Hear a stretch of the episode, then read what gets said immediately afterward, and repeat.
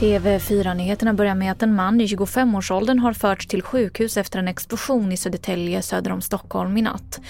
Polisen har hittills inte kunnat gripa någon.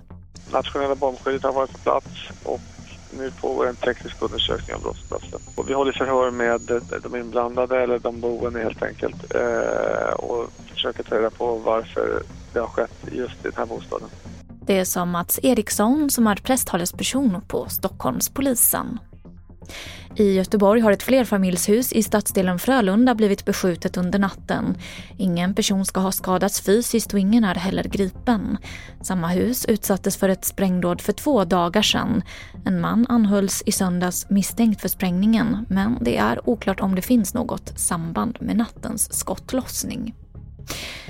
Till sist kan vi berätta att skådespelaren Inga Landgren har avlidit. Hon är mest känd för sina roller i Ingmar Bergmans regidebut Kris och som riddarens hustru i Det sjunde inseglet. Inga Landgren blev 95 år gammal.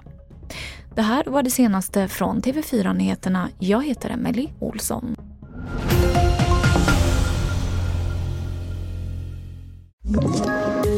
Poddtips från Podplay.